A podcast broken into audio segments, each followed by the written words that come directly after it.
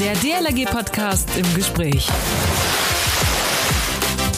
Ostsee, Sonne und Wind. Die Wellen brechen, man hört viele Stimmen in den Ostseewellen. Freude und Spaß. Doch plötzlich wird dieses Ferien- und Urlaubsfeeling unterbrochen. Ein elfjähriger Junge war bei starker Strömung und Brandung aus der Badezone vor die Wellenbrecher abgetrieben worden. Aus eigener Kraft schafft er es nicht mehr. Mogens Meissner, damals 18 Jahre alt und Rettungsschwimmer im sogenannten zentralen Wasserrettungsdienst Küste, schwang sich auf sein Rettungsbrett und paddelte auf den Jungen zu. Und, hm, ja, wie es weiterging, damals in Wustrow, das erzählt er uns selbst. Und zwar im heutigen Podcast in Gespräch. Also bleibt dran. Ganz im Norden, in meiner Geburtsstadt Hamburg, sagt man Moin, aber ich heiße natürlich auch alle, egal aus welcher Ecke der Republik ihr auch immer kommt, herzlich willkommen. Mein Name ist Achim Wiese und ich moderiere diesen Podcast. Heute wäre wohl ein Servus ganz angebracht, denn es geht in den Süden, nach Württemberg. Oder auch Grüß Gott, Morgens Meißner. Moin Achim. Aha, das, das fröhliche Moin. Also man merkt schon, du, du bist auch durchaus im Norden unterwegs. Definitiv, ja. Okay. Mungs, bevor, jetzt, äh, bevor wir so richtig ins Gespräch einsteigen, führe noch einmal meine einleitenden Worte, also den Teaser, zu Ende. Was war da in Wustrow im August 21 los und wie ging es aus?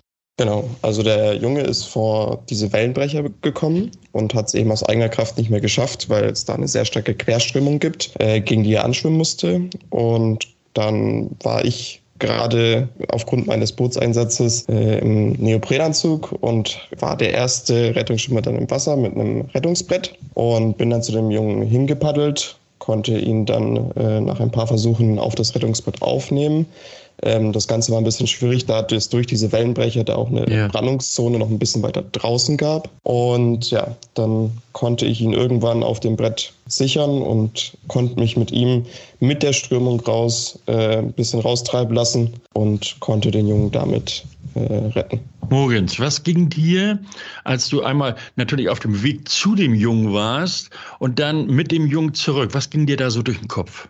Auf dem Hinweg würde ich sagen, war es auf jeden Fall sehr viel Adrenalin, was man mhm. hatte und was dann gar nicht so einen groß Denkmöglichkeiten gegeben hat. Ich habe sehr viel an meine Ausbildung gedacht. Ähm, das ist jetzt an sich ein Szenario, äh, was man äh, auch mal übt. Also, dass einfach eine Person im Wasser ist und man mit einem Rettungsbrett rausgeht.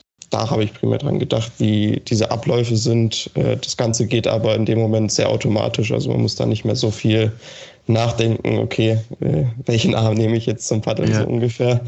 Ja, und dann war ich natürlich erstmal froh auf dem Rückweg, beziehungsweise als äh, ich den Jungen auf dem Rettungsbrett hatte, dass, dass er sicher ist, dass wir uns jetzt erstmal einfach äh, an dem Brett zur Not festklammern können und einen Weg haben, äh, rauszukommen. Und dann natürlich, als, als wir aus der Gefahrenzone raus waren, äh, war es natürlich eine sehr große Erleichterung, da den Jungen äh, geholfen haben zu können und äh, war echt im Nachhinein auch echt, echt positiv überrascht, wie gut das Ganze ging. Okay. Habt ihr da eigentlich irgendwie gesprochen auf diesem Rückweg? Gab es da irgendwie eine Kommunikation zwischen euch beiden? Ähm, als wir dann sicher auf dem, auf dem Brett waren, äh, haben wir dann erstmal Namen ausgetauscht, äh, damit äh, man überhaupt wusste, mit wem man es da zu tun hat. Und ja, der Junge war dann auch noch so, dass er zwar nicht mehr gegen die Strömung angekommen ist, aber er konnte mir sogar noch äh, beim Paddeln unterstützen, wo ich ihn dann etwas äh, kurz eingewiesen habe, wie man das macht.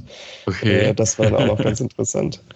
Ja. Auf jeden Fall dafür im Namen der DLRG DLRG und ich glaube äh, aller Menschen, die jetzt zuhören, herzlichen Dank, dass du das geschafft hast und diesen, diesem Jungen natürlich dadurch auch das Leben gerettet hast. Das Ganze, Morgens, ist ja eine Situation, in der man beim Wasserrettungsdienst ja irgendwie im Grunde ständig darauf wartet, dass so etwas passiert.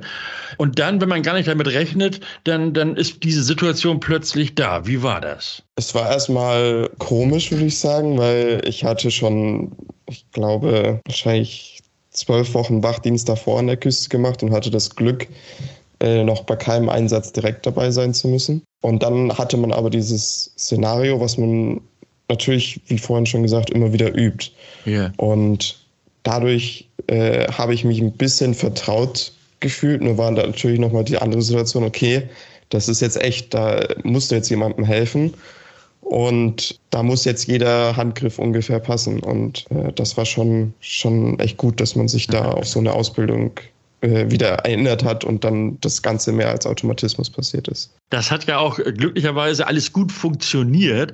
Und für diese Rettung, Morgens, wurdest du im Landesverband Württemberg in Stuttgart, wir, da haben wir uns ja auch kennengelernt, mit dem Preis für mutiges Verhalten geehrt.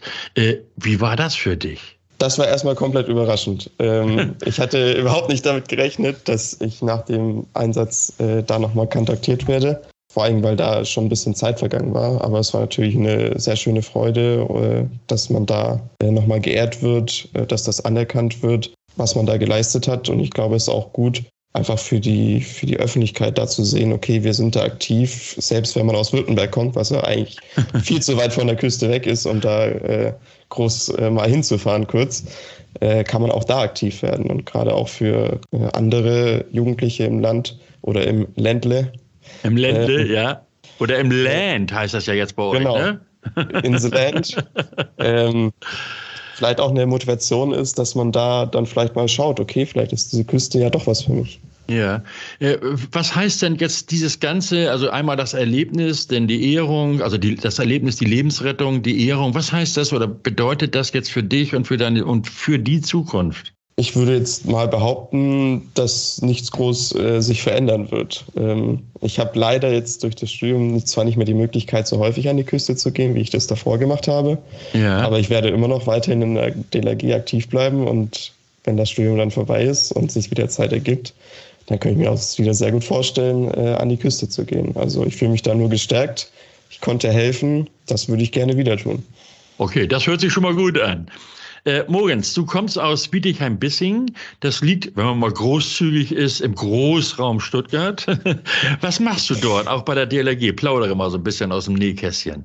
So ein bisschen angefangen hat es damit, dass ich in der Freibadwache bei uns aktiv wurde. Wir haben ein relativ großes Freibad, in dem die DLRG sehr aktiv ist und ähm, die Stadtwerke dort beim Wachdienst unterstützt.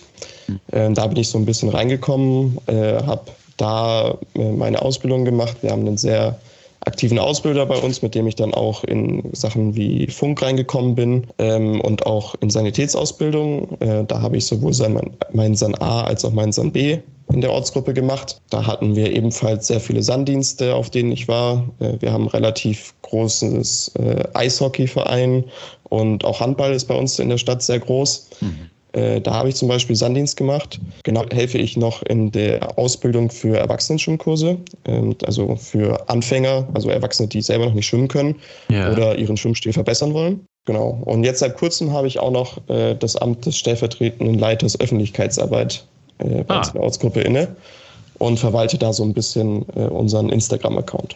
Ah, okay. Also äh, auch in den, in den Funktionen, also in den Wahlämtern wirst du also aktiv jetzt. Ja, okay. Gerade wenn ich nicht selber vor Ort sein kann, ist das, finde ich, eine sehr schöne Möglichkeit, da noch weiter zu unterstützen. Ja, prima. Morgen, zu dir privat. Du bist Student bei Porsche.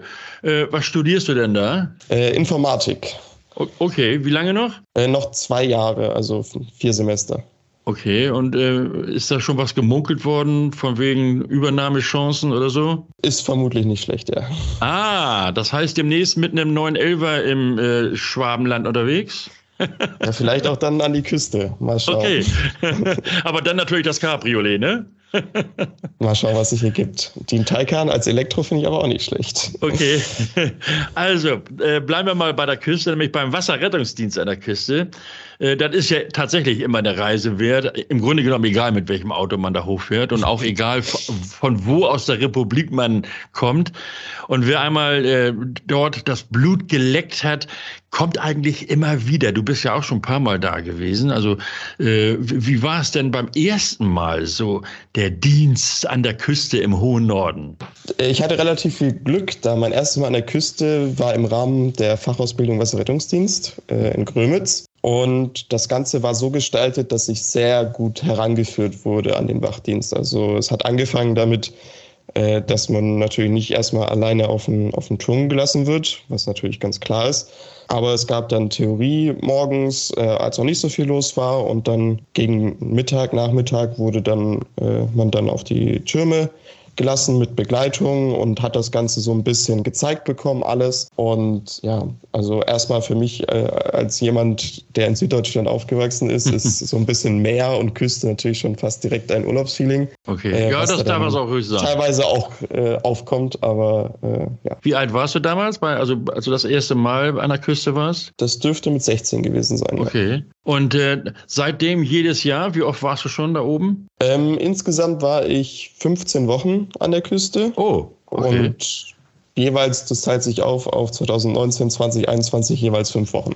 Ah. Das ist durch ah. die Schule noch ganz gut möglich gewesen, dann ja. in den Schulferien und ja, hat dann immer ganz gut geklappt.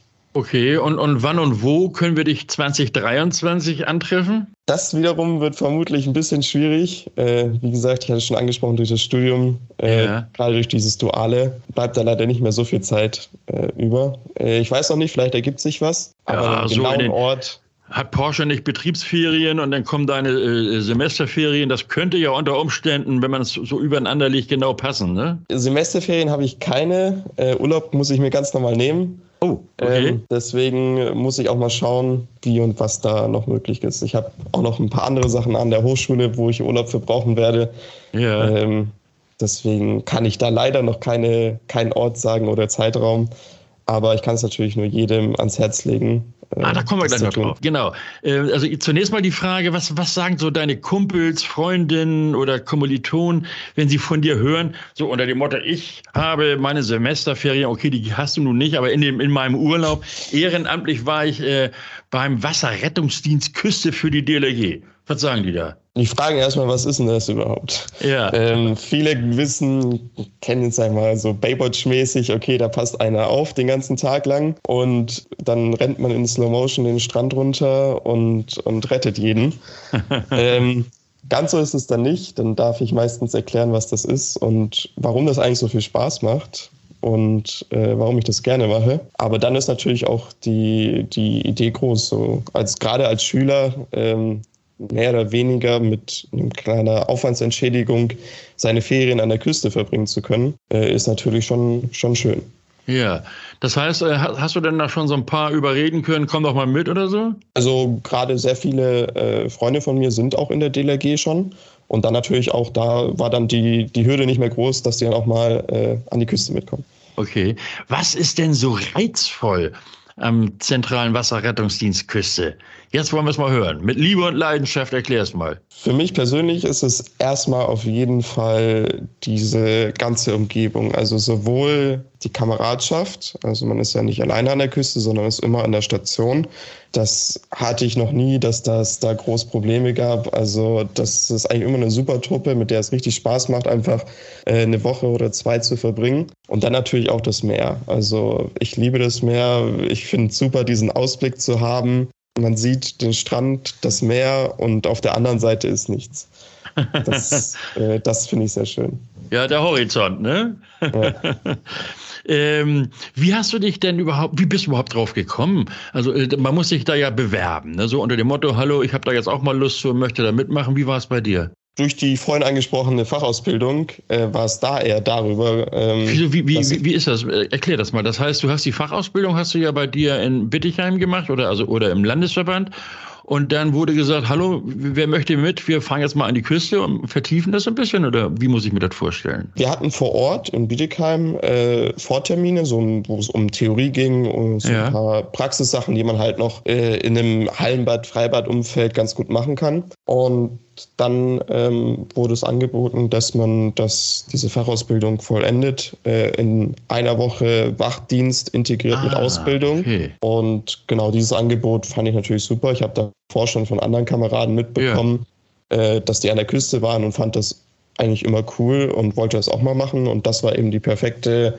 Chance, sich da äh, begleitet ein bisschen einzufinden. Yeah, yeah. Und darüber wurde es mir dann nahegelegt, konnte ich begleitet mitmachen, konnte alles erfahren und das fand ich so gut, dass ich direkt äh, im Sommer drauf äh, vier Wochen äh, am Stück an der Küste verbracht habe. Gut, okay. Das nächste Mal, also äh, praktisch, das, dir hat das gefallen und dann das nächste Mal, da musstest du dich dann allerdings äh, ja selbst bewerben. Wie, wie, wie problemlos oder wie, wie funktionierte das? Das war relativ problemlos. Da gibt es äh, das ZWRDK-Portal, äh, bei dem man sich registrieren muss. Da hat man verschiedene Stationen zur Auswahl oder auch eine beliebige Station. Das haben wir auch mal gemacht. Dann bewirbt man sich entweder alleine oder in einer Gruppe. Dann muss man so eine Gruppen-ID oder musste man zumindest angeben und kann dann seinen Zeitraum auswählen, zu dem man da gerne hin möchte. Und dann wird die Bewerbung rausgeschickt. Dann dürfte sie zu euch nach Bad Nendorf gehen.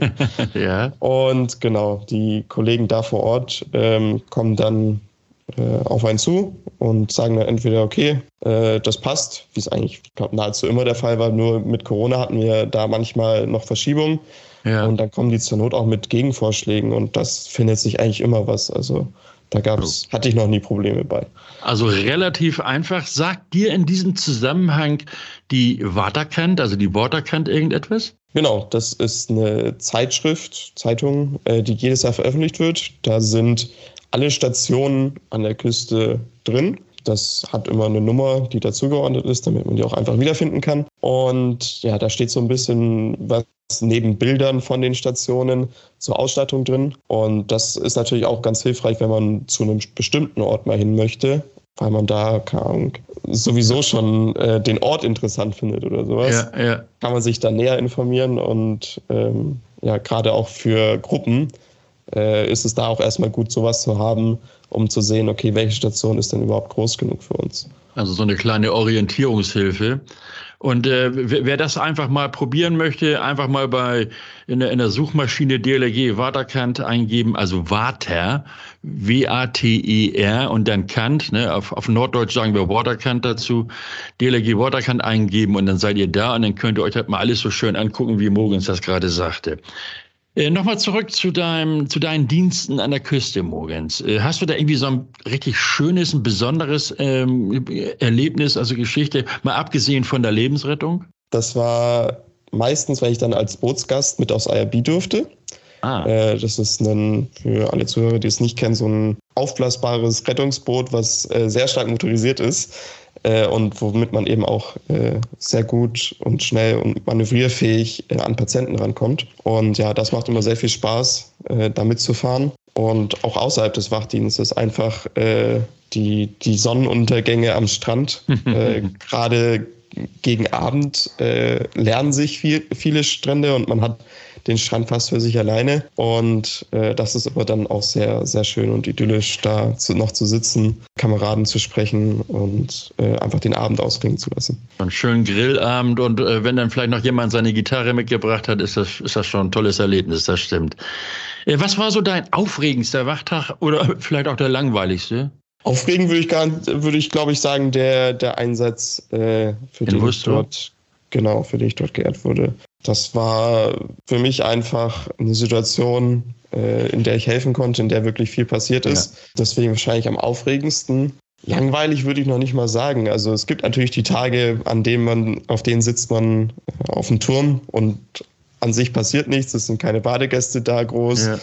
Ähm, aber selbst dann äh, kann man sich mit dem Turmpartner unterhalten und hat eigentlich, eigentlich einen schönen Tag. Also äh, ich würde nicht mal sagen, dass es groß langweilig war. Okay, Mogens, du hast jetzt die, also abschließend die Chance, allen, besonders natürlich auch in deinem Alter, zu sagen, warum sie sich aktiv am Wasserrettungsdienst, möglichst natürlich an der Küste in der Vorsaison beteiligen sollten. Also es macht auf jeden Fall erstmal einen Riesenspaß und das finde ich ist immer ein super Motivator, äh, etwas zu machen. Ähm, Gerade auch wenn man sich einsetzen möchte, anderen Menschen helfen möchte, äh, ist das eine super Möglichkeit. Das hat man sonst gerade in so einem äh, wochenmäßigen Einsatz wie an der Küste nicht so häufig die Möglichkeit dazu. Ist ja also es macht einfach Spaß. Äh. Okay, und man lernt ja auch immer wieder neue Leute und auch natürlich auch Freunde kennen. Also ist schon ein Erlebnis. Definitiv. Okay, und das war auch schon wieder unser DLRG-Podcast im Gespräch. Heute mit Mogens Meissner aus Bietigheim-Bissing.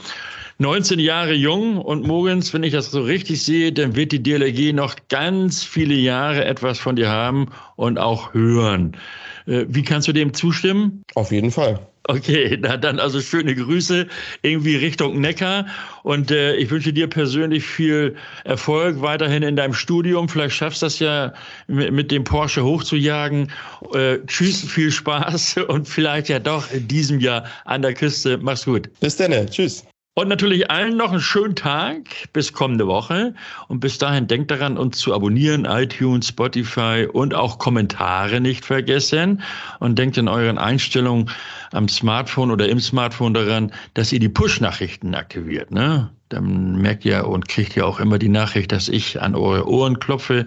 Oder ihr guckt auf unserer Website dlg.de slash podcast. Dort liegen nämlich alle Podcasts ab der ersten Folge für euch bereit.